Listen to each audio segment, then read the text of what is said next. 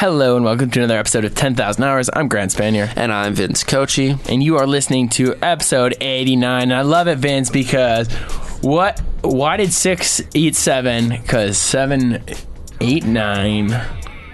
That is a pillar of comedy. That is a that's an old standard of. Hold on, no, no. I think you're giving it too much credit because I don't think that. I think that was nonsensical. I actually didn't. No, know- you did say it wrong. You said it completely. okay. Why is six afraid of seven? Because seven. Well, yeah, I said why did six 89. eat seven? Right. Yeah, okay, I respect.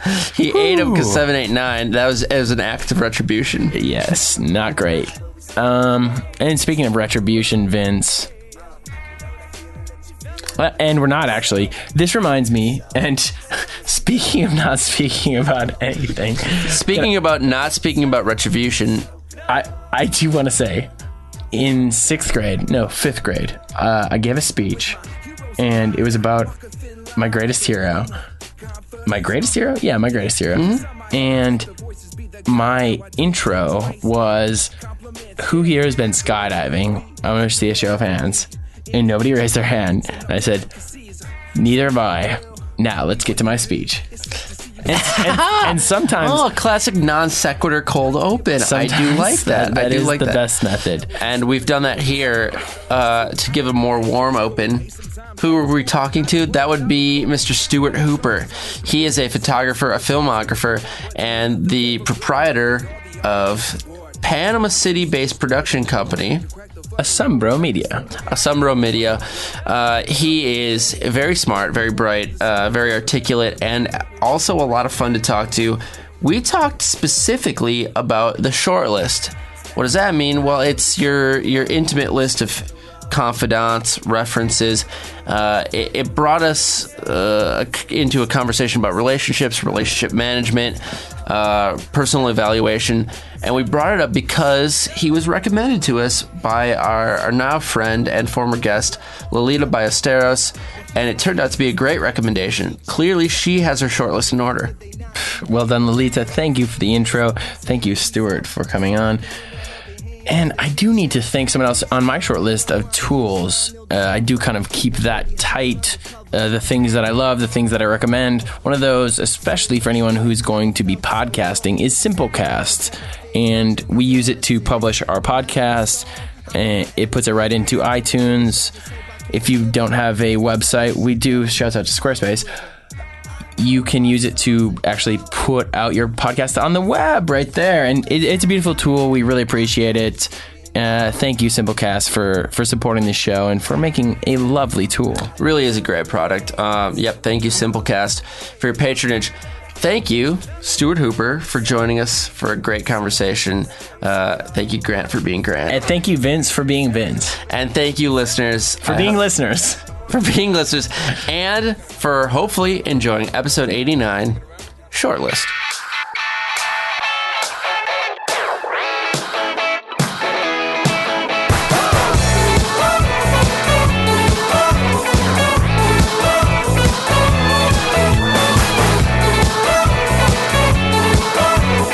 To be perfectly honest, I haven't I haven't done this before. Um, Cool.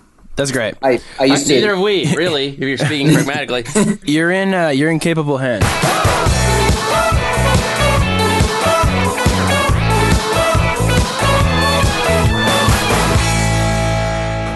Okay, so Mr. Vince, Uh, Mr. Grant, what a treat it is to be with you. be back together. Yeah, in the same it- room. truly, truly, it's been a minute, um, and and here we are.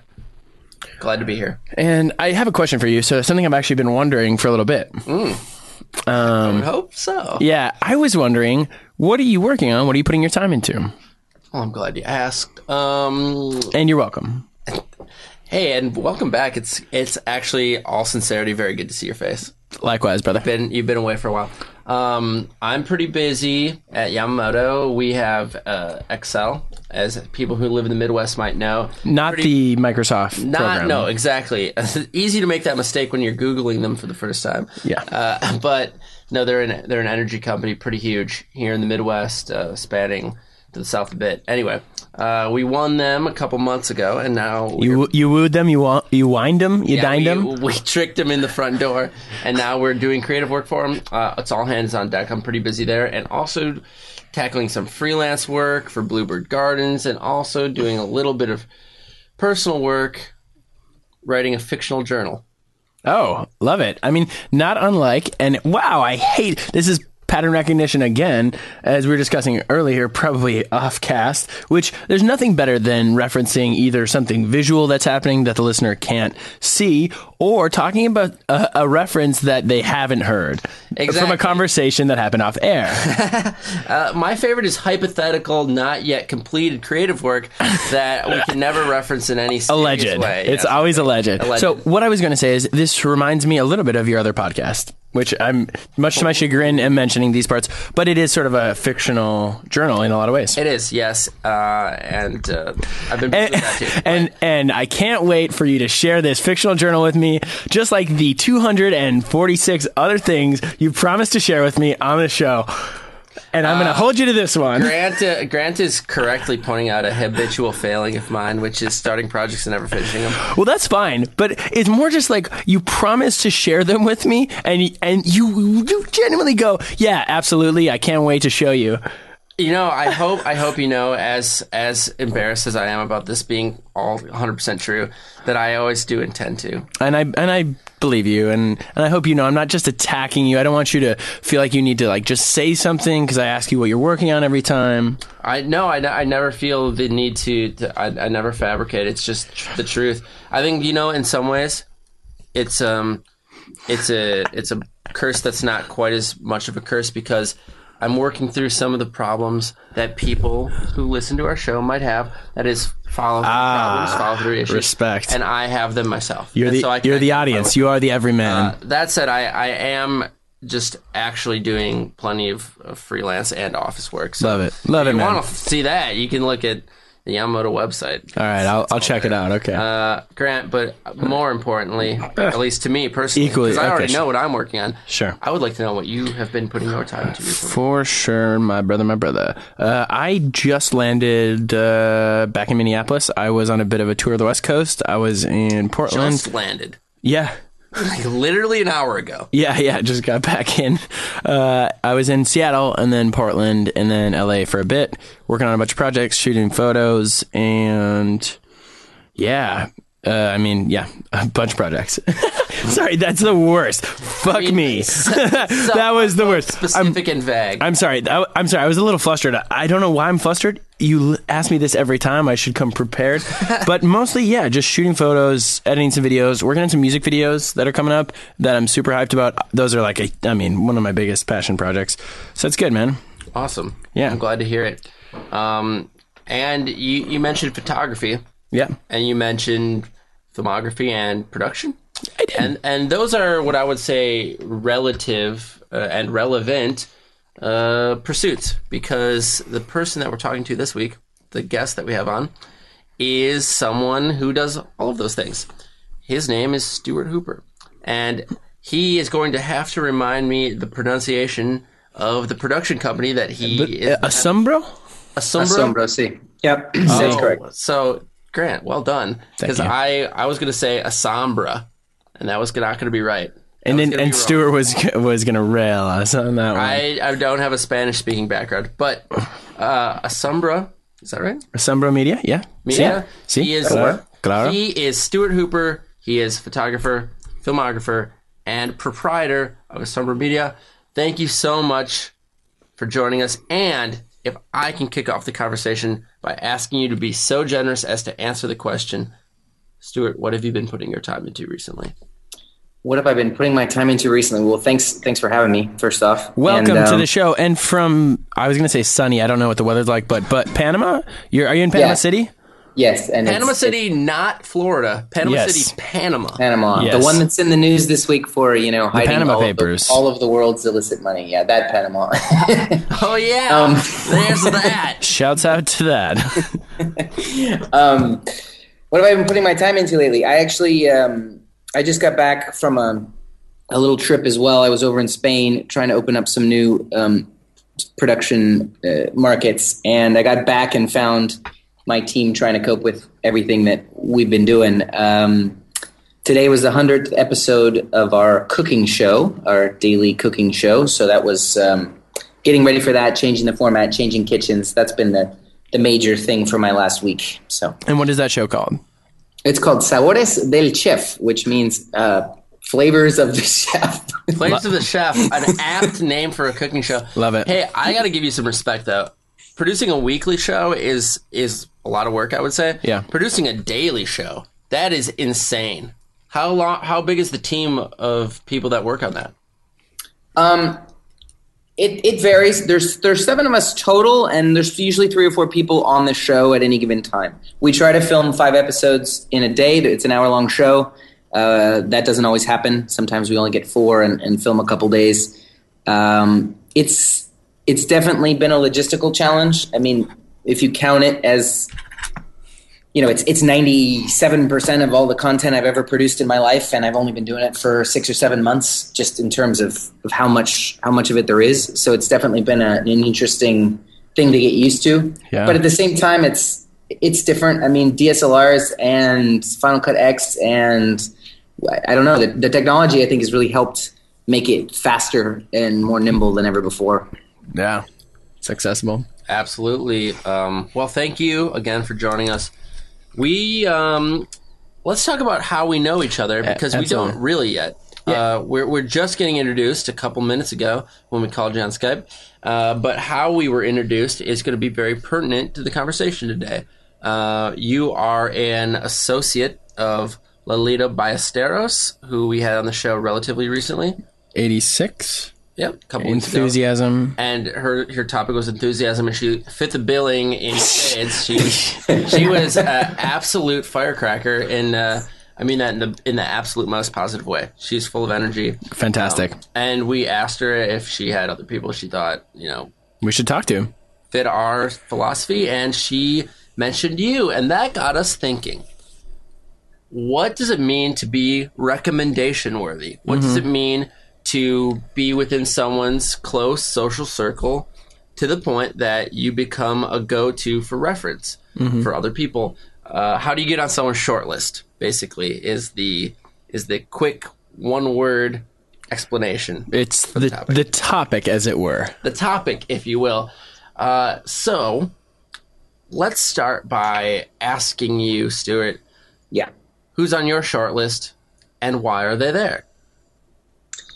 All right. Um, this is this is interesting for me because um, you actually uh, in that in that introduction you mentioned you know how do you get to be close enough part of someone's social circle to be on their short list? And I might um, I might take issue with that. I might say that uh, I met Lolita at um, at a brunch uh, not too long ago and we were relative strangers. And I think that the reason we connected was um, just sort of an instant willingness and an instant openness to talk about uh, certain creative and work things, whereas somebody else might have just not been at brunch writing something creative and not you know not been open to talking and something like that. So we became friends. We got to know each other. We got to the point where where we could be on each other's short list. But I think the first key, and it might sound a little cheesy, is just being just being open to it. Just realizing that no matter how busy you get or what you got going on or you think you got your own world sewn up and, and your own shit together or not or whatever but you just not necessarily you're not necessarily looking for it. And and i found that um, anyone that that uh, might end up on my short list has come that way because I'm I'm kind of open to it. I, I'm looking always looking for people, and this sounds I don't know if this sounds like a little sociopathic or not, but the people on my short list are people that I need uh, to get stuff done, and that can be either people that that can work for me or fill a specific role, or people that can teach me something or hire me in some regard or Totally. connect me with other people. I, I'm, That- I mean, absolutely. Like this is something we've talked about a lot on the show. This is like, uh, like you talk about like networking. You talk about this stuff. You're just talking about like symbiotic relationships, relationships where there's like equal value, and it's not like you're pulling from someone. You're just like you're both coming together, and you, and you don't really necessarily. I mean, you're saying you need someone, but at the same time, I have to imagine like if any one of your relationships I don't want to say failed. This is weird. This is like a weird value equation of a relationship. But if if let's just okay, oh god, this was gonna about to get grim. I was gonna say let's just say one of your key relationships died. Like that's a little grim to start it out. viewing it in the abstract, yeah, yeah, or yeah. there was a falling out, or they moved away, Yeah. it was, I mean, inaccessible for whatever reason. Right. Yeah, yes, inaccessible. I like that better. But i your uh, your ship will carry on. I mean, uh, that's actually maybe uh, an interesting way to think about it. Is people who are going to sort of be okay regardless, and that's somewhat high level in terms of what okay means. But let's just say career wise or life wise, but just like moving forward, people who are moving forward. And when you are like moving forward at at least a similar speed as someone, you can look over at them and say, yeah, let's go together. We can go a little bit faster versus someone who's like yelling at you from behind, like trying to like throw a grappling hook on the back of your ship. Oh, a hundred percent. I I mean not to not to interject before you get a chance to interject. No, I want hey, Vince. Actually, I would love to interject. Let me, let me interject. um, I don't. For, I don't think it's cheesy at all. I I think the ship analogy is great. I kind of um, equate it to the difference between riding a tandem bicycle and riding two bicycles with one drafting and the other behind. Ooh, A tandem bicycle with one, you you don't want a codependent relationship with someone on your short list. I mean, in, to a certain degree, codependent relationships become almost unavoidable in a way just because of human nature. But avoiding them in general is a good thing, I think. You want two independent idea makers, sources of inspiration, working in collaboration to better one another. You want your relationships to be mutually beneficial, not interdependent. Yeah. I would say. yeah. Absolutely. I think you guys just just helped me kind of straighten all that out in my brain because definitely the first step is openness and and always open to what someone the need is a strange word because it what someone might be able to do or how you might be able to do something together. But at the same time as I might be keeping my eye it's not even really keeping my eyes open. It's just always kind of being open to the, to someone might end up being useful in life. At the same time Yeah. you can't be needy or you can't be going up to people that are obviously you know a potential professional relationship or something and and being like like you said like you'd be all right without them it's very important to not need them even if they're potentially useful or a potentially useful relationship and i don't know i'm sure probably you guys are familiar with um, gary vaynerchuk and all that jazz Yeah. i don't know if you yeah, are I, I am. I am. I'm curious to hear your opinions.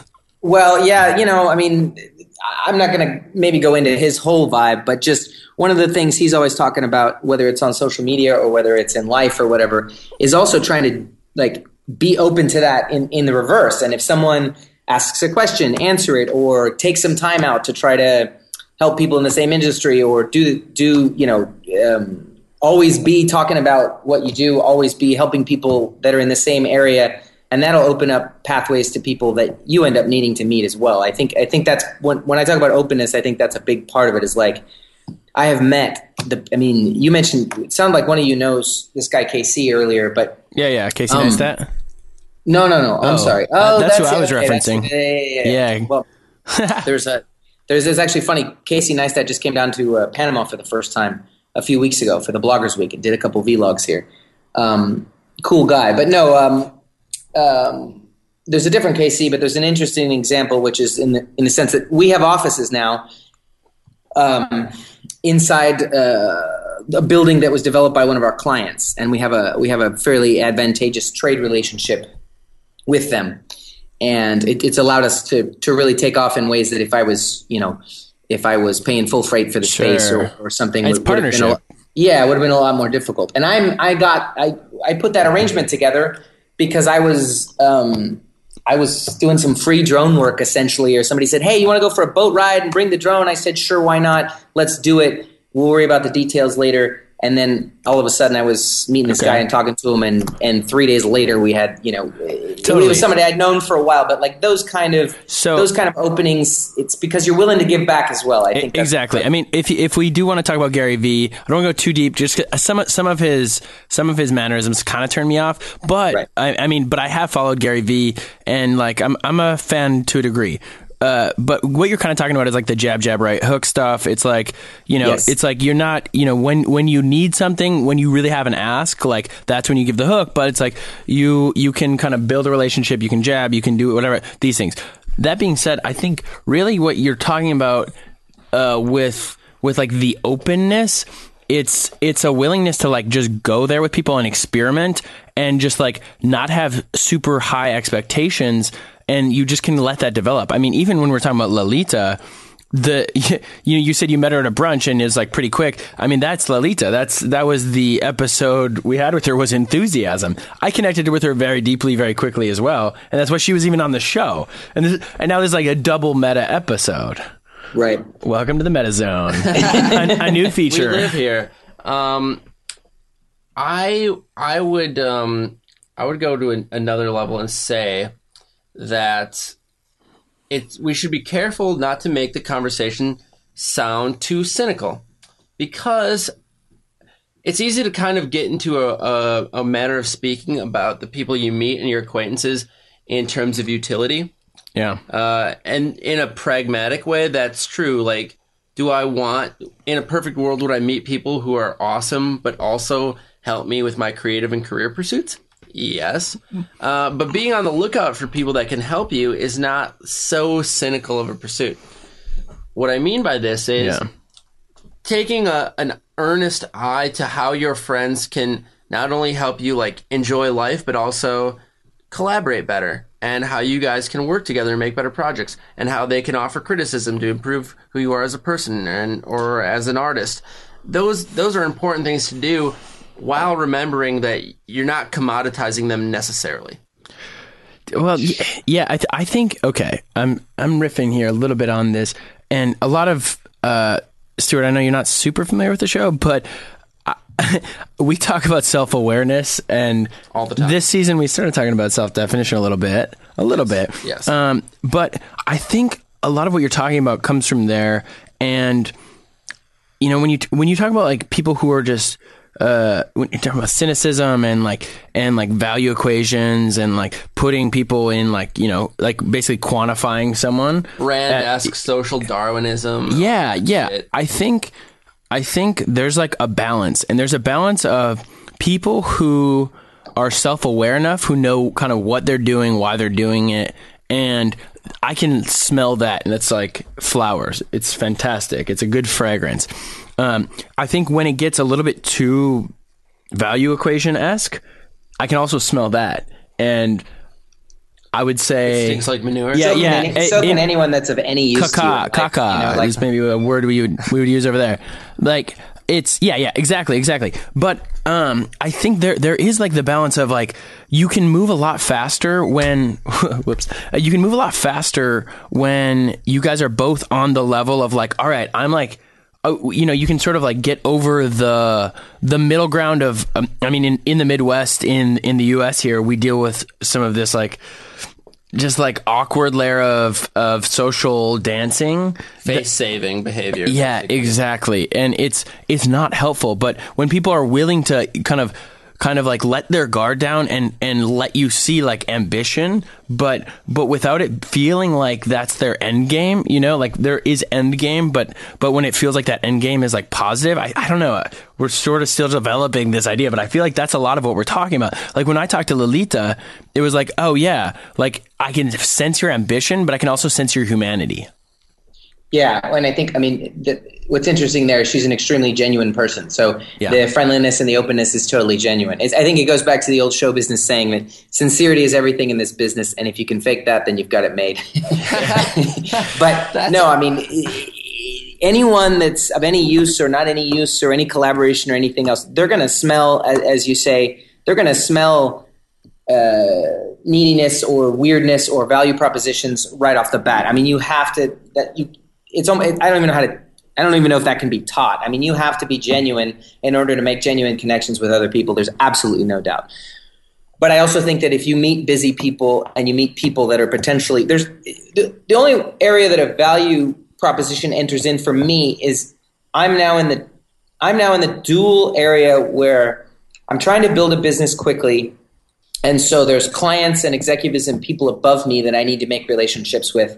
But as we grow, the most important thing to me and something I didn't really know back when I was doing filming, editing, directing, writing everything myself, and now I have a team, is a huge thing. Is also um, is building a team and growing a team and hiring more people. So for me, it's not that everyone I meet in life is divided into two categories, but it's just lately I've been I've been doing both. I've been growing a team quickly and I've been growing a client base quickly. So when we talk about value propositions, it's just that I, don't know if I'm making any sense, but yeah, you are, man. That people might get filed into into you're, those I two mean, categories. You're making, you're making complete sense, and it's it sounds callous to say it, right? But you can only have relationships, and you can only, in a more esoteric way of saying it, be friends, quote unquote, with so many people. Mm-hmm. We have limited human bandwidth capacity. Uh, I mean, I forget the the um, kind of philosophical or social theory sure. that you can only have such a large inner circle mm-hmm. before it becomes in, unsustainable.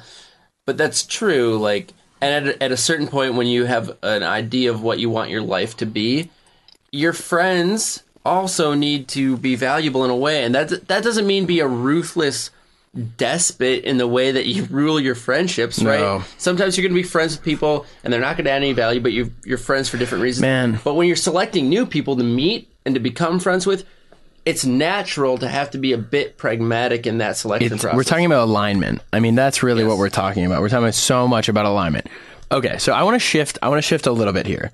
We've okay. been talking a lot about relationships and I think that's a huge part of this, and and that is like that is what the inner circle is. That is what what the short list is.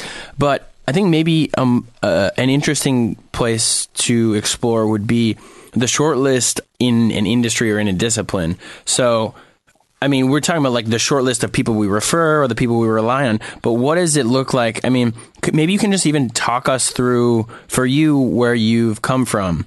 I I don't know the full anecdote, but I know you were you're a former uh, magician. But uh, and, well, and, we yeah. glossed over that for a second. Yeah. yes, you're a former man of mystery, oh, an yeah. illusionist. Is one ever really a former though? Are they are they, are they only just not practicing? You know, that's a good question. Grant. Well, in in fact, no. I mean the the um, the conceit, as it were, is, is that I, I, never stopped doing magic. I just changed the medium. So Ooh. for me, a, a, feature film is potentially the best wow. illusion that's ever been invented. Right? It has the same sort of effect as a card trick on an audience. It's just bigger, better, and potentially make more money at it. Um, so for me, that's always been the thing. I, I, uh, you know, I grew up with hippie sailor parents and was always traveling around. I um, got got down to Panama when I was a teenager. I ended up dropping out of high school to help my dad build a little B and B out on the beach.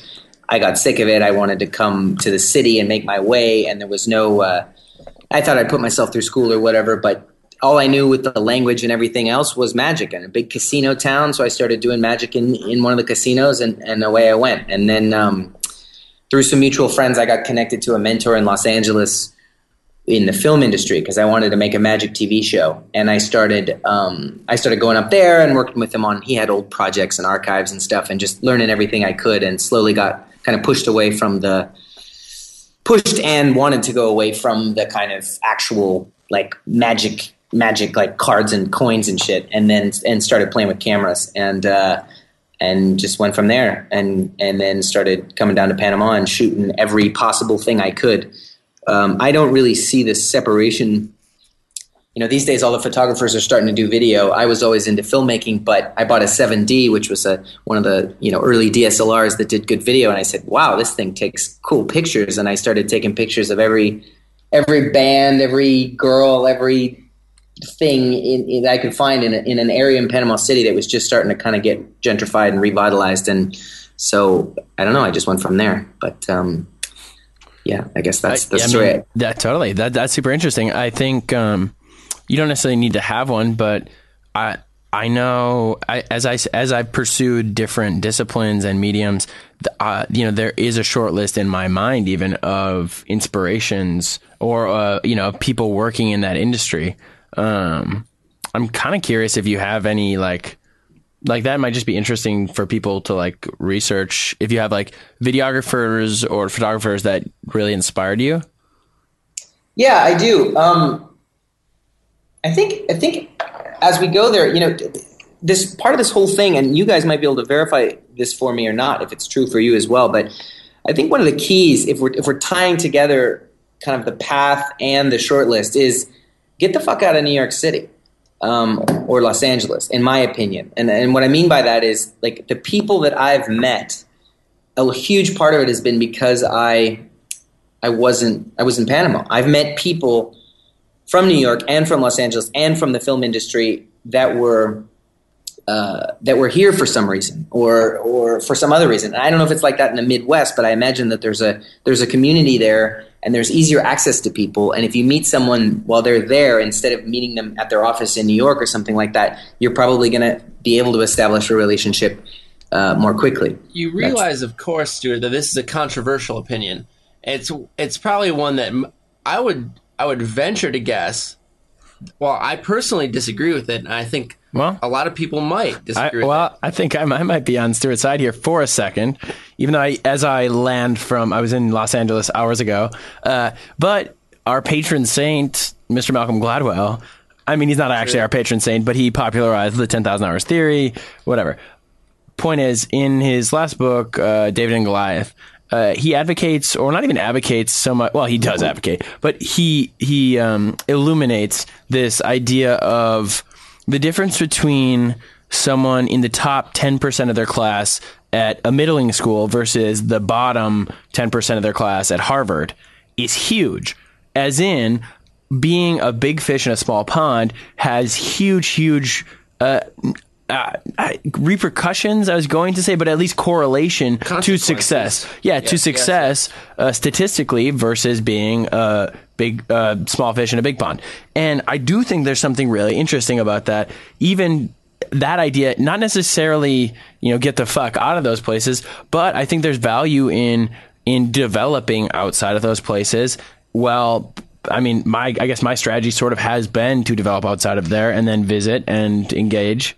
So, I mean, or, or I mean, but it's it's much easier to get on the short list in the small pond than it is to get. You in make the an extremely good point. Uh, I think, I think a reason which, in which that is true is that the ability to differentiate yourself and make yourself noticed in what would maybe be a smaller market uh, takes something significant. You need to you need to be able to be on top, and that's a certain amount. That takes a certain type of life training that you don't necessarily need to succeed in a more saturated market like New York, Los Angeles. So I think you're making a lot of sense. Mm. I would I would argue to not overcorrect in that though and take a bit of a utilitarian approach and just understand that there are just more sheer volume of opportunities in New York and Los Angeles. Sure, but we're talking. I do think like for this conversation, we're talking about the short list. We're not talking. We're not true. talking. I mean, I guess we could kind of scale it back in terms of yes, there are many many short lists then in those cities, and there are circles that exist that are not as visible per se. So I think there is a point. But if we're talking about the short list, to me that is like sort of like the best of the best, or at I least yeah, yeah. So, sorry, I, I, oh, yeah. I, think. Oh yeah, Vince, we have a guest. no, no, no, what, what do you think, Stuart? I, that, that, that you're kind of both. I think like everything in life, it's a balance. But the, the reason I preface with that, I mean, your question was, so who inspires me? Well, you know, the reason that I say get the heck out of New York is not because I'm not saying forever, and it, it is slightly separate from the big fish and the small pond thing because I want to be careful of that because I guarantee you that like. A, a, again, I don't want to sound like a dick, but I mean, I guarantee you, as a business, I'm doing better than a bunch of guys that are in New York working at. Well, I think Calumet went out of business, but working at the rental department in Adorama that are really talented camera guys, like way more talented than me, and they're having a hard time finding a job. And that's the big fish in a small pond thing. But I'm not really talking about that because I don't like that. And I want to continually study and continually put myself up against bigger and bigger markets until I'm better. But I think that I'm talking about relationships in the sense that whether it is, um, I mean, there's a guy uh, I met because a New York group opened a hotel down here that I did some artwork for. Um, and he came down to Panama, and he's a guy named Christian Snyder. He's a videographer, He's been around for years. He worked for Third Ward for a while, and Artist Wanted. I don't know if any of that mm-hmm. rings a bell, but doing artist portraits and that kind of thing. ski films, whatever. Just a really talented cameraman. And I went up to New York to do some work with him, and I learned more from him in three weeks than I'd learned in, in 18 months in Panama before that. And it's like, I wouldn't have met him in Brooklyn in a thousand years. And he didn't have to be in Panama living. I didn't have to be in Panama living, but he was down here for three weeks.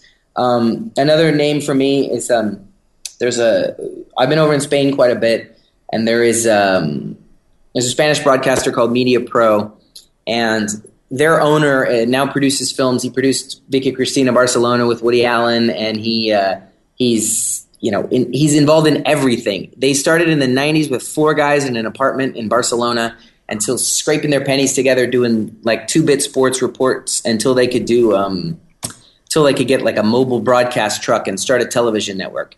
Those guys, if you're in Barcelona, they've got 3,300 employees. You will never in your life meet them, get a meeting with them, or anything else. But if you're somewhere else in the world, Hmm. maybe maybe you will. And that's all I mean by getting the heck out. Like for me, a big part, and it's not always Panama just by living here, but a big part of getting to meet people that you wouldn't otherwise get to meet is just is moving around a little bit and traveling a little bit. And I know, like I know some New York guys. Um, another one named Alex Colby. I just met him this trip. He uh, he came down, works with Daybreakers, and I don't uh, some some of the big party Yeah, the things in New York. that thing Uh, is awesome. I have a lot of friends who who like that. It's sort of like the it's like a sober thing, but it's like a like a early morning like dance party. Yeah. Yeah, it's an early morning sober dance party. I, I I've yet to go to one, but I I I he does these amazing videos of it, and he's down here for a New Year's thing in Panama. It's kind of one of these networking things that connects everybody together. I don't know, like for me, I think a huge part of, and, and it's just my personal experience, but I think a huge part of of um, networking has been being in places where uh, where people go, where people travel, where people do other kinds of things. And I, I don't, I'm kind of curious. I mean, there must be something like that in Minneapolis. You guys must have like, you guys must have a production community that's way different than the production community in, in Yeah. LA. Yeah, for sure. Um, yeah. I mean, I don't even know how to describe it necessarily. I don't. I, it's not like I don't want to be like cynical about it. I don't. I don't find the production community here that like welcoming slash interesting. I don't know. I feel like yeah, that's like a another topic. But um, but I mean, just as far as like traveling and like getting to meet people and and like that move. I mean, that that's a move I've employed now like for like six years, like consistently, and it's huge. It's so huge, like just for my life and for my relationships. And you know, I just got off this trip, and everyone's always like wondering, well, what's the like motivation for the trip? And it's like a lot of times it's just like find any reason, find any reason to go.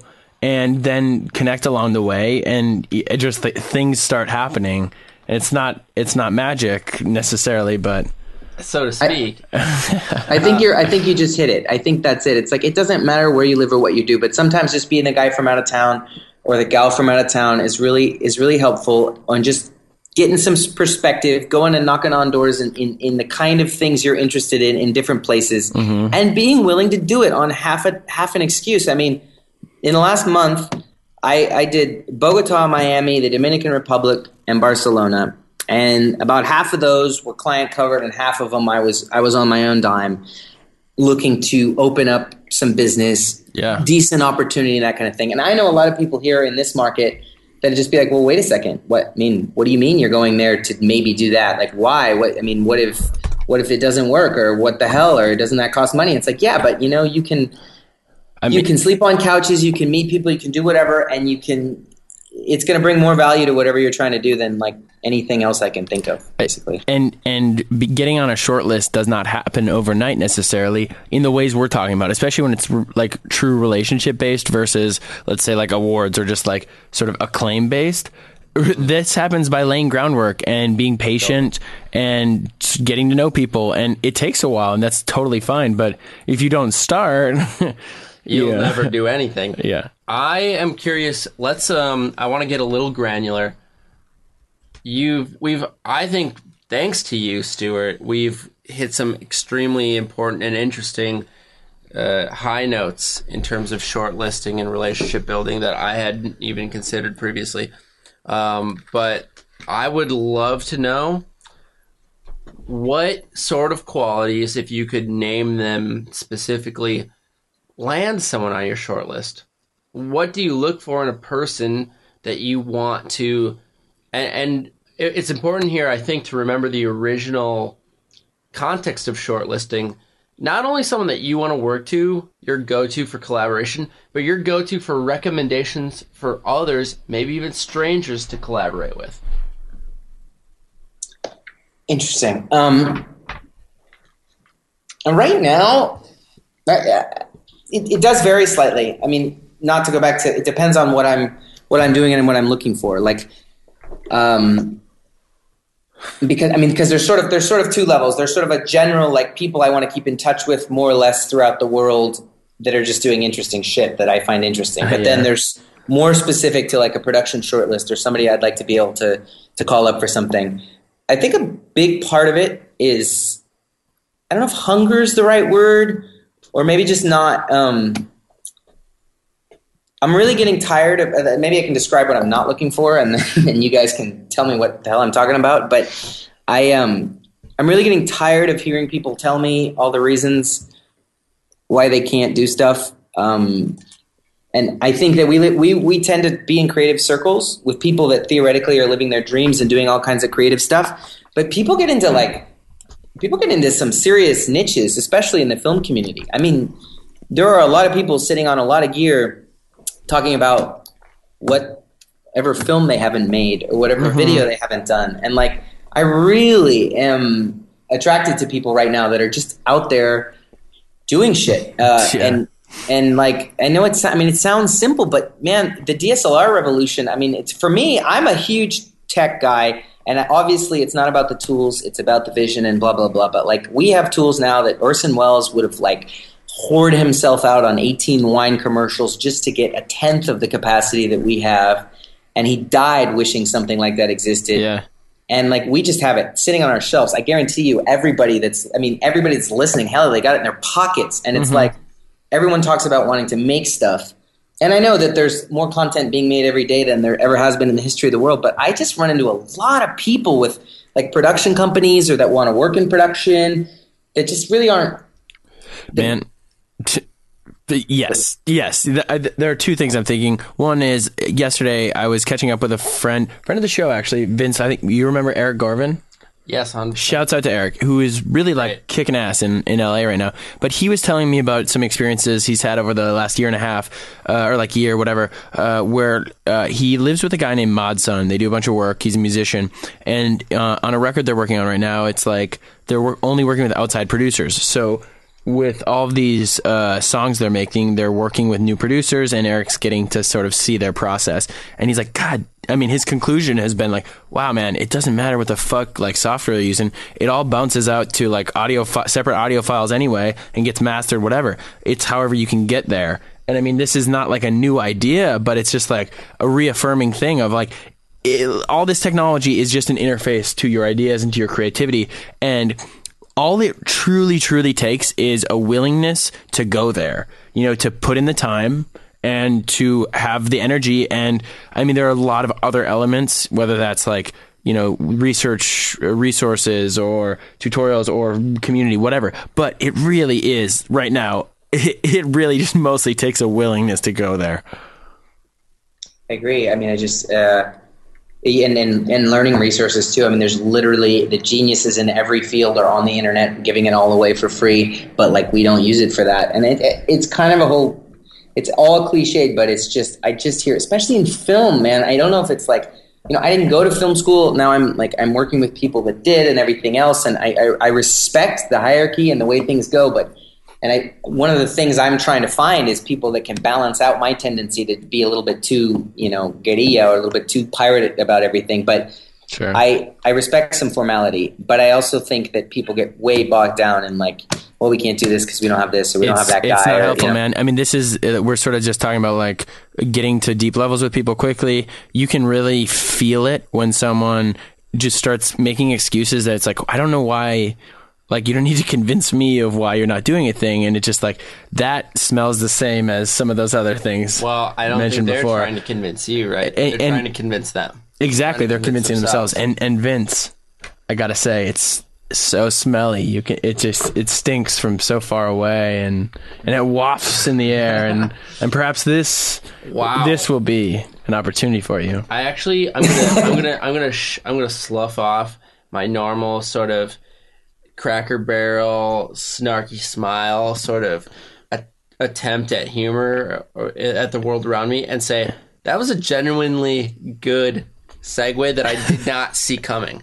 I didn't, I didn't even understand it for the first several seconds. Yeah. and now I got it. Um, And, and Stuart, you should be aware. Uh, we love, we love, we almost love nothing more uh, than to acknowledge our own segues. We don't even like the segues. We only like calling them out in a way that it's completely unlistenable to our audience. yes, What we do also love doing. interesting. That's a very Midwest answer to something. yeah, respect. Is, is Vince the one who you guys were, were giving shit earlier about not finishing stuff? Yes. Because I, I, I got to interject there and say that's a little different. Like, as long as you're doing stuff, I'm, I'm not a huge judge when it comes to that. Uh, seven months ago, I started it. I flew to New York Fashion Week uh, with a, a blogger down here. I wanted to make a digital show about. I'm still working on. I flew to Spain to shoot a short film. I spent a shit ton of money. Got a lot of people excited. Came back here and they shoved a daily cooking show on me, and I went to work. And I have not finished the personal projects, which I'm still hoping to finish. But as long as you go out and film some shit, and as long as you're finishing something, you're not going to get any judgment from me about about not finishing everything because it's it's just that's Hey. part of the casualty of doing shit is you is you're doing too much shit. You know- Speaking of shit, Sorry, uh, sorry. A, a quick aside, a quick aside, uh, a quick offshoot to the off-topic topic that we were about to force you into against your will. it, and it almost wouldn't be. It almost wouldn't be uh, like an overly acknowledged segue if it didn't get derailed, like a derailed segue. We already it. this is actually our magnum opus of, of um, I want to say I appreciate that sentiment, and I agree with you in some ways. Um, sometimes circumstance derails the potentiality of a project, and in some ways that's unavoidable. I would not. I would not give myself that pass wholesale. And and I would actually t- double down on that pass, and I would say that uh, I I've been so reinforced by this idea recently, and not too far. I know you'll reel me back in, but just I think the nectar. I think about the nectar a lot, uh, but in projects or or whatever you're doing, it's in completing something, and I think even just like the act of completing gives yourself some nectar, and maybe that's just that is also like my personality type, and I have to acknowledge that. But I think that people uh, don't necessarily get that because they don't complete it, and I think they're sort of missing out on something they don't understand they're missing out. I, I, I agree completely. There are two very hard parts of a project: starting it and completing it. Yeah. completing it is the harder of the two parts by a, a wide margin. Starting it is a hard part, and so as long as you do at least make some progress, there is value to be had there. But there's no true redemption without completion. and that segues imperfectly into a topic that I'm just going to introduce now. Uh, maybe you don't know this, Stuart, because you haven't listened to an episode before, which is totally fine. It's it's fine. It's but we do want to be clear, I and we mean, want. it, I mean it when I say yeah, it's fine. yeah, yeah, yeah, for Uh, sure. but every week we like to talk about something that isn't particularly germane. Wow, to the topic at I've never seen you really like just. Uh, That was that was a dancy. Air Yeah, wow. yeah, it's become its own, you know, reference at this point. But uh, we talk about something kind we of just have off-topic, fun, Vince. An off-topic topic. This week we're talking about public bathrooms. What are your opinions on public bathrooms, Stuart? Uh, do you have some sort of public bathroom phobia, or do you prefer it because of the anonymity? Um, I don't have any particular phobia. No, um, I can't say I prefer it. Um, but uh, no, I think most of the public bathrooms I've used recently have been porta potties at electronic or rock music events, which is you know a whole new world. So Well, portable portable toilets are a, a kind of a different beast in a way, right? The Yes. main reason why I like public toilets so much is because they're frequently very clean in comparison to maybe a friend's toilet. Uh, would I, Wow, Not, not that I'm um, not that I'm calling out any friends in particular. Grant, for instance, has a has a very clean bathroom. Uh, there's there's nothing that I would criticize, but I think a, a, a personal bathroom has the tendency to be very unkempt. Uh, whereas like a public library has people who are paid to clean it. Interesting. My experience is the exact opposite, and I think you need to analyze your personal habits and that of your friends immediately. Whoa. Wow, wow, That's wow, like wow. a strong I'll have you assertion. know, Stuart, that I'm very fastidious, especially in in terms of my bathroom hygiene. My bathroom is impeccably clean. Or maybe just Minneapolis public bathrooms are really clean, and I, I'm not used to that. But uh, Well, I was yeah. gonna ask, like, perhaps it's like, yeah. Uh, do you feel like Panama City bathrooms are not so clean? I mean, it depends on where you are. If you're in a nice hotel or something in the lobby, then they're lovely. If you're somewhere else, then maybe it's maybe it's like a. I- I- I if you're in the the country, same. it's like a I- I hole actually with some w- tile around it. I will say this. I, as someone who loves dive bar culture, one of the one of the most endearing qualities of a dive Yeah. bar is their horrible. Their shit, shit bathroom. It's Yes. amazing. They're they're actually human rights violations that come with their public bathrooms. So, you know what? Maybe my, my mood is already changing. Maybe Can my I- stance wasn't as strong as I. Can I ask you a question? Okay, so I I've been in airports a bunch recently, and I th- I had a re- okay. This is just an aside, but a irrelevant aside. I was uh, I was already thinking about this as I was in the bathroom because it was sort of complicated to get in here, and then like I had such an awkward situation happen. Although it was funny, I was in the handicap bathroom i- in an airport in Minneapolis, and it's there's uh, in this one whatever like toward this one gate. There's this really really nice bathroom, and I'm I I've can't been in that bathroom. in like toward gate E, and it's I Yes. wonder yes it's like sort of like the yeah, and I'm constantly like curious as I go over there because a lot of the LA flights go from there, that region or the West Coast stuff. And I'm like, is this a social experiment or, or like not a social experiment, but like, are they like, I don't know why the bathroom is so fucking nice. It's really nice over there. it's extremely nice. It's bizarre. And so, okay, there they have several stalls, and there's a there's a handicap stall, and like to open it, you have to like press. I think you might even have to press the button, or you have to like I lock haven't it. that particular stall. So I did, and it was it was the only one that was open, and it's uh, to me to me, and maybe I'm wrong here, and I, I am genuinely curious to hear your thoughts. But it's the same with like handicap seating in general, like on a bus. It's it's if you look, it, you know, even the signage on on like the light rail, for example, in Minneapolis, would say like if someone handicapped or someone in If. need. Yes. If, then get up. Yes. If, then get up. But let's not. We don't need It's to hold like a it handicap parking spot, which is which is yeah let's keep that one yeah we're not going to park there but in this situation we are mobile we are there we are so that is my opinion bathroom i guess you could maybe argue a little bit less go so either way. yeah yeah I'm not sure where I stand on and, it and, actually. and I'll tell you what, not just where I stand, but where I sit on it. And and so here's what happened. Here's what happened. So I was in this bathroom and I was sitting down as one As may. might do. Yeah, and and the door opened up and someone Abruptly, it opened. yeah, like I must not have fully locked it. Like there's a giant red button that like to lock it and I don't know, man. I it is a little bit confusing. Regardless, what happened was this gentleman came in, but I it is probably important to point out that he was not handicapped. At least not not apparently handicapped. That would have been a truly odd situation Yeah, in a then it's like a- that is the literal that correct, is the yeah. literal situation of like someone walks up, you're sitting in the That's handicapped very spot. Larry David esque. Yeah, it, it's a curb episode for sure. Anyway, he like came in and I was just like ah, and he was like ah, and he and he left, and I got up and I closed it. So, how, what what a truly vulnerable uh, We're mo- moments in ten thousand hours In, in the, with our yes, pants around our ankles. Truly, And so here's my question to you guys: yes. Is like where where do you guys stand on that? On using the handicap bathroom? Stuart thoughts. I did it uh, recently in in the airport on the way back from Spain. What? I don't. Why would you were- do that, Stuart? They were cleaning the other one. I had to use it quickly. I don't know what was going on, and I, Mm-hmm. I, I just I went in there, and then someone started banging on the door, and No. it was it was the cleaning person, and I was like, Uh-huh. what the fuck? And and then I was just she just looked at me badly, and I left, and I felt somewhat ashamed, but I did have to use the bathroom. So Oh I my goodness! I don't know. I, I mean, I feel the same way. It's like if there's no handicap people there, you're not. a bathroom visit from of, them, of but- any kind is fairly succinct. I would. That's why I would not feel too guilty. What are you gonna do? Ten minute, ten minute stay maximum. I mean, it's non-emergency timelines. It's not like you're taking up a Truth. bed in the ER. My next, my next parlay would be to have you have you people been to Europe and had to pay for a public bathroom before?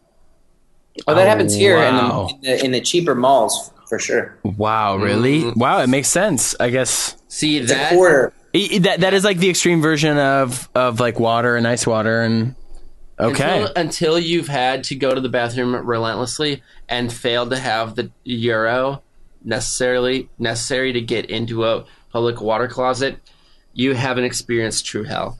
I peed in public more often in Berlin than I have in my Wow. entire life because not because I was trying to skirt by the system. I had a euro to spare usually. It's just that if I didn't have it on me, I didn't really have the constitution to get back to my fucking apartment, get a euro, and go. I mean, then I would just go to the bathroom in my apartment. Yeah, yeah, yeah. Like it was just inconvenient. So it it it makes me thankful that we live in such a, a commodity based economy here in the United States because that would never fly. That would never mean- be okay. I mean, Yeah. to be fair, like I'm from San Francisco, and if I remember correctly, they make public bathrooms so scarce because people are living in the streets that people just shit in the streets, and it's impossible to find a public bathroom. And if you go in a coffee shop, you got to buy a cup of coffee to use the bathroom. So maybe they're just nice in. Where's Minne- Where's Min- Minneapolis again? Oh man, Stuart, you, Where's you where's you- Minneapolis? and this is the second time you've pronounced it as such. You son of a bitch. Yeah, Minneapolis. Mary- Minneapolis. Is that Minneapolis. Minneapolis it is. Guess where Minneapolis is, Stuart. it's in Minnesota. You got it. I, I, Yeah, I, no, respect. you're right. But it's, it's Minneapolis. There's no nice there's to- no extra a n there and and Common mistake though. We're on the Mississippi River. and we're, but we're not on the Panananama Canal. no, uh, okay. That that this is this is legit. I mean, customers only. This is fair. I've like dealt. I mean, I, They I pay think for the maintenance. They, Yeah. their people have to clean it, and they pay for the water bill. So you know, hail No, that's the capitalism. but some cities make it impossible to find anything else, and so it's sort of like charged by default. That's what I'm saying. But you probably don't have the same problem in as San Francisco has. Yeah, no, no, for sure. I mean, yeah, I, that that is a We thing. don't have that That's a thing in in in New. I guess now that I think about It it, is like when York, when I'm in New York or in San Francisco or you know some bigger cities. I mean, L.A. too to a degree, less so I would say, but it's yeah. I mean, you you are paying for the thing because you have to be a customer. you go and Understanding where a free bathroom is is is paramount. The two times that I visited New York City, you know, subway substations have always not the the the, the actual public transportation, the um the sandwich shop, the sandwich shop. Oh formerly promoted by a pedophile. Um, but Not not a pedophile, not like a Greek, like the right. Yeah. Pita file. no, no, that no. would be a good place for a pita file. Yeah, yeah. Because they have pita bread. Um, but they have um, no holds barred, uh, Uh, no questions asked public bathrooms at every location across the country.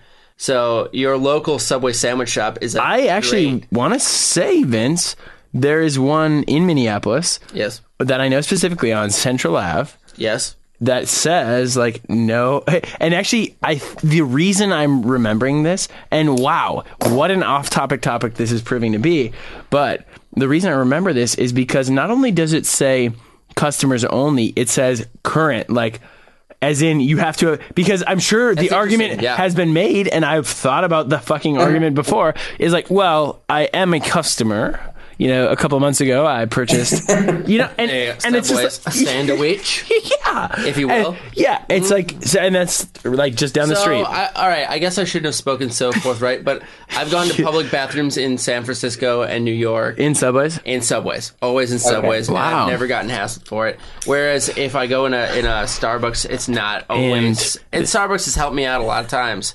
As Someone with a as a Well, relative, you got to get the code. Yeah, If this were my TV show, Subway would be paying for this. Um, Well, no, what I was gonna say is, uh, eat and- fresh. No, I was I was about to say, um, yeah, I was gonna say, and this episode is brought to you by Subway and the new cold cut trio with. We did mention that they paid a pedophile for the better part of a decade and a half, but I, I think what we can say is, is that anywhere where And- there's and I mean, millions starving about the same ages. there's no free bathrooms. New York, Berlin, San Francisco. But in the Midwest, you guys are fine. wow, yikes! I think that was a slight, but I can't tell. No, no, no. That was a positive thing. That's why. It seemed like you were saying that our type was weak. No, I was I was tying it into earlier. Like in New York, you're you're not only competing with everybody, but you, there's no free bathrooms. And in nice places like Minneapolis, where there's production work because no one's around, there's also free bathrooms. And Panama too. But maybe that's all a little too cute. So. A little too cute, Stuart. no, you know what? It's not. It's not too cute at all. It's actually, it's actually a good means of framing the what I think should be the return to the topic at hand. sure. Your short Happy to list. Your sh- believe me, it might be a stretch, but I'm going to try. The, your personal short list is context dependent.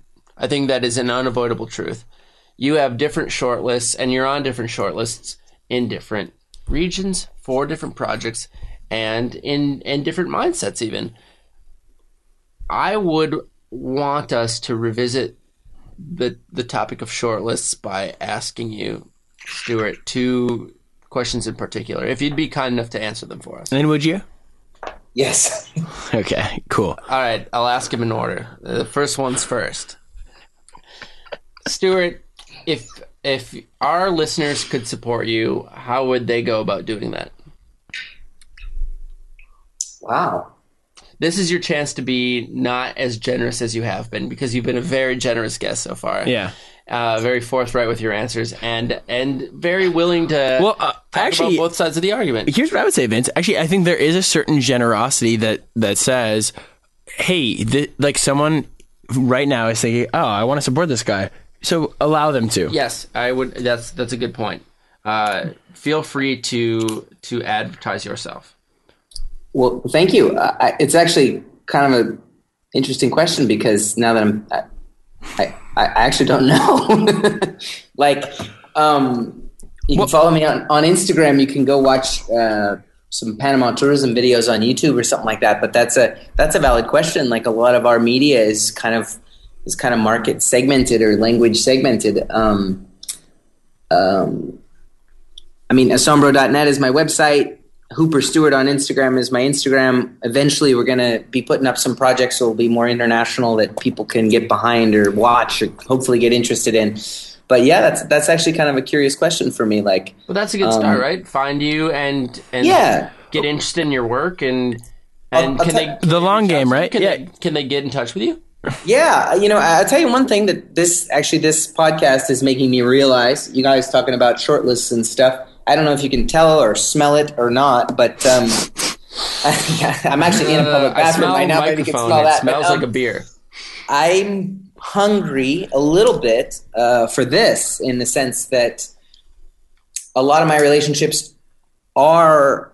Um, I don't have a lot of connections with the sort of U.S. production community in my same age group doing similar things that I'm not trying to hire or not trying to be a client. So, in other words, I don't really have a group of peers that I could just shoot the shit with about this kind of problem solving. I have a few older mentors who are also my friends, and we talk and that kind of thing. I don't really know how old you people are, but I just mean like And I get the clarify sense- you people, Stuart. just. I'm just kidding. Go on, here, man. You're good, man. Um, No, I mean, actually th- that's a something good point, though. Interesting to me it's community, like you know, Yeah. um, non non non value based community. At, at the end of the day, maybe I just realized that about myself. I'm not an asshole. I just want people to talk to. Uh, I mean, that's that's such a sincere viewpoint, though, and I think it's something we can both identify with. Um, and and I hope maybe it even parlays into my second question. For Maybe, you. maybe. perhaps uh, if you would want our right, listeners Larry. to take one thing away from your time on the show, what would you want that to be? just do stuff. I mean, I don't. We love that answer. Huge. I mean, but isn't answer. it? Isn't it? Doesn't everybody say the same thing? I mean, I don't know. I haven't listened to the show, but I think that Fuck like, you, Stuart. You didn't have Yeah. to it three times. in who one is your audience, anyways? No, I, Uh, I, I, point taken. Minneapolis. I get it. no, no, no, that's not at all what I mean. I just mean like I um I don't really know, but like I don't. It it's hard because I know people have like rent to pay and and stuff, and trust me, so do I. I just don't know like. Dude. there's nothing. You have more time in your day. You, it's the old fucking cliche. Get up at six, run 5K, then write for a half an hour every goddamn day. I don't do it either, like I should, but like if you can get a routine, if you can find more time after your job, before your job, during your job, like if you want to do something in this industry, then do it. And if you don't, like, trust me, there are days when I fuck, man, I wish I sold insurance. I could just do nine to five and like no problem. I don't actually wish that, but that's my onset joke. It's like, but if you want to do this, you really gotta just start making shit. I mean, that's really all I've. Bro, It's, it's really simple, but that's it, man. That's bro. that's really. I gotta say, man. I mean, yes, yes, yes, yes, yes, yes, yes, couldn't yes. more. You're- Yes, you're preaching It's- our language. It's uh, what you're saying right now is so. We've been talking so much about relationships this whole episode. It's if if you want a good relationship, love thyself. And where does loving thyself come from? Self awareness and then maybe self definition. But like when you love yourself and you truly fall in love with yourself, and that like that means also the things you're doing, then that just bleeds out to every single touch point. That bleeds out to every interaction. That bleeds out to your whole fucking life because you don't need anything else. You don't need anyone else. And I don't mean that in like such a like sterile way, but really like just in like a basic way. That's why any of these short lists exist. That's why people who are performing at a high level connect. That's why you get to like do really dope shit with people who are also doing really dope shit is because you love yourself, you love the things you're doing, you want to do more of that and just like that cycle of love and I don't mean that in the like hippie sailor like way. I mean, Sorry, that was a not tieback. flower child. Yeah. You're not being flower child about it. You're basically saying like, at the end of the day, you don't need someone to do things. Your shortlist comes from the fact that you are naturally attracted to people who also do things, and that Yeah. a short list is people that you could rely on to get results. And uh, when we surround ourselves with ourselves with those people, then we get better results as well. Uh, like and, then- that. and then we do I- all the high fives. Hey, I, oh, am I? there it is. I don't know if I'm. I don't know if that was like the wrap up, and I'm supposed to. If I should not say anything else. Well, but Yeah, sorry, no, well- sorry, Stuart. It's all over, and, You know, and your opportunity is gone. Actually, you're welcome to, to throw whatever thoughts you have in. Uh, I think. I mean, you said it really well. We were just parroting what you said, basically. All right. Well, I, just, I think there's just an interesting, one last little interesting thread that you're doing there with, with the self love and the whole nine yards. And actually, it's interesting the hippie sailor because it's literally that combo: the hippie that's that's constantly building you up, and the sailor that makes that guy in Whiplash look like you know a, a, a walk in the park. Like in other words, there's a two. There's a little bit of that too. It's like with the doing stuff. You, I think you do. You have to forgive yourself. You have to not, you know. I'm not. Um, I wish I was David Fincher, and I'm not. And then I probably wish I was Clint Eastwood, and I'm not. And then I think, well, maybe I'm more like Woody Allen, except I'm not. Probably maybe Kevin Smith one day if I'm lucky. You know what I mean? Um, but at whatever age or whatever you get to, but as long as you're doing something, I think that you're, you're going to move towards what you want. And so you got to find a way to be really fucking hard on yourself, and then also not beat yourself up too much at the same time. And I don't know how to do that, but um, that's what you got to do, man. So, yeah. You got to walk the line. I think it's less about being hard on yourself and more about being real with yourself and just like understanding where you fall on the spectrum of caring about that, about prioritizing that. And as long as you're like authentic with it, eh, I think good shit happens. You've made How it most that? of the way already. Well, I I'll take this opportunity to thank you again, Stuart, for for joining us. This was an awesome conversation. Had a lot of fun, and you've been very generous again, like we said. But we we do have one more request of you. And perhaps, uh, like your sailor parents, you can sort of be nautical with us. Okay. Wow, that was uh, Two for was- two, baby. no, very clever. I just got that right now. Yep. Uh, we have a bit of a mantra. we have a bit of a mantra on on the show. We like to sign off in the same way every every time, which is something I think resonates with you as well. You've at least spoken to it that is to ship it, to uh, to get things done, to make a product and get something out there in front of the people. That's called Absolutely. shipping it. So if you would yeah. be so kind as to give us our customary sign off of the two words ship it, we would be very grateful. All right. Well, thank you guys and uh, ship it.